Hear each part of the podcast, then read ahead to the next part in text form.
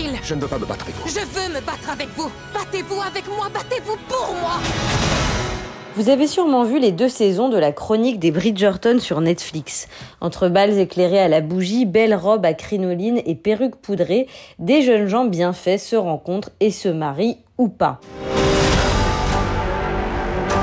L'heure est venue pour nous de nous unir en tant que société. Vous ferez beaucoup d'enfants. Le plus de bébés possible pour mon fils.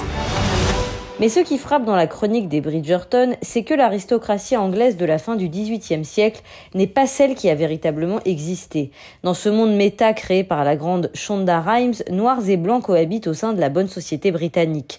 Au sommet de cette hiérarchie, il y a la reine Charlotte, une femme noire, qui a épousé le roi George quelques décennies auparavant et qui règne à la place de son mari atteint de démence.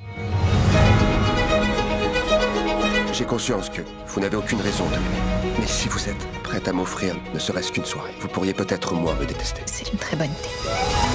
La série Queen Charlotte revient sur les premières années de règne de cette reine très charismatique et nous permet d'avoir une explication sur ce monde rêvé où noirs et blancs auraient cohabité presque à égalité au XVIIIe siècle. En six épisodes, on suit donc au passé la jeune Charlotte qui débarque de son Allemagne natale pour être mariée au jeune roi George d'Angleterre. Charlotte est noire et son union avec l'héritier du trône britannique a été arrangée dans le cadre de ce que la série appelle la grande expérimentation, à savoir l'introduction de personnes non blanches au sein de l'aristocratie anglaise. Il y a une raison au fait qu'il me veuille moi, une étrangère. Pourquoi moi? Charlotte, il y a pire destinée que d'épouser le roi d'Angleterre. Dans la série, cette nouvelle donne n'arrive bien sûr pas sans encombre. L'arrivée de Charlotte bouscule les mœurs, la vieille aristocratie blanche a du mal à l'accepter. On pense bien sûr fort aux révélations de Meghan Markle sur son arrivée dans la famille royale anglaise. Vous êtes éblouissante.